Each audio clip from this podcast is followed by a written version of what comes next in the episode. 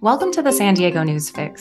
I'm Christy Totten. A controversial proposal to allow high-rise housing and backyard apartments in San Diego made progress Thursday when it was approved by a key committee.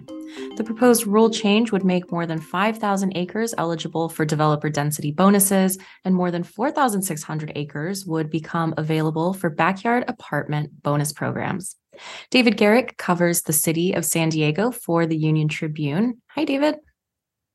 Hey, Christy. Thanks for having me. Thanks for coming on. So tell me, what would this proposal do exactly?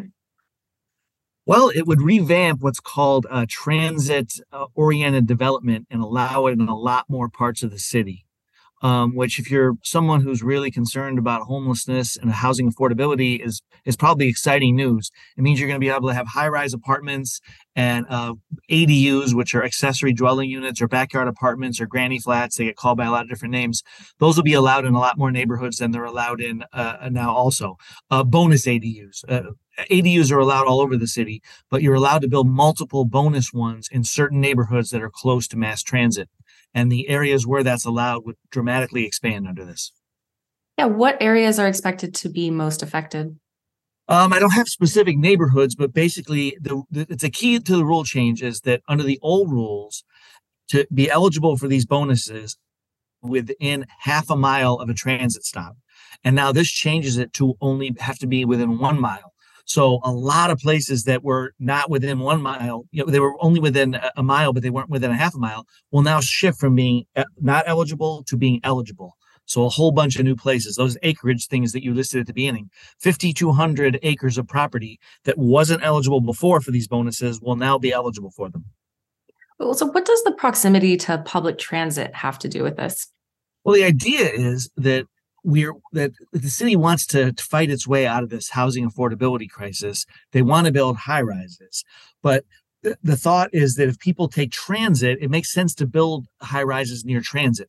If you build a high rise in the middle of Tierra Santa or Lakeside or something, what does that really sell? People are just going to drive there. So the idea is that sort of to become like New York City, I guess, is that to make it in the starkest possible terms, right? As people don't have their cars in New York City, they take the mass transit and they live in a high rise, and that's how they live their life. And that way, when you're adding housing, you're not adding to congestion, you're not adding to GHG emissions that cause climate change.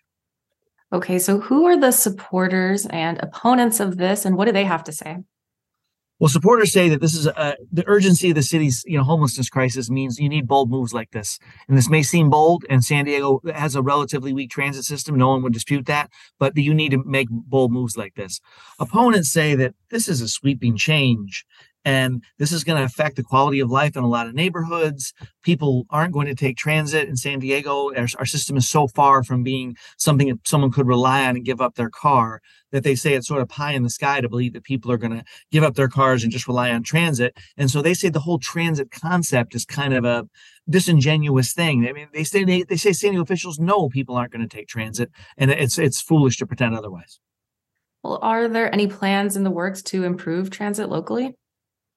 There are. There's another trolley line that's supposed to come out in 2035 that'll go through Kearney Mesa, and it's called the Purple Line. And of course, the extension of the Blue Line to La Jolla, that connected Old Town to La Jolla, that opened last year, and that has strong ridership. But we're not New York City, and we're not close to that, and we're not really even the Bay Area with their Muni system and their BART system. So there are plans, but I don't think they're maybe as ambitious as some people would like them to be. Another thing, though, that is going to help is they're trying to connect the airport to the transit system, which would definitely be a huge step for San Diego. Is there anything else we should know about this, and what are next steps? The next step is that this was only approved 3-1, which means it wasn't approved with ease. This has to get approved by the city council, and that's supposed to happen next month. And there's no guarantee that'll happen. I think it probably will based on the 3-1 vote. The council has 9 members. So this was a committee, a subsection. The full council will vote on this next month, and it's not a guarantee it'll pass. Okay. David Garrick, city reporter. Thanks so much. Thanks.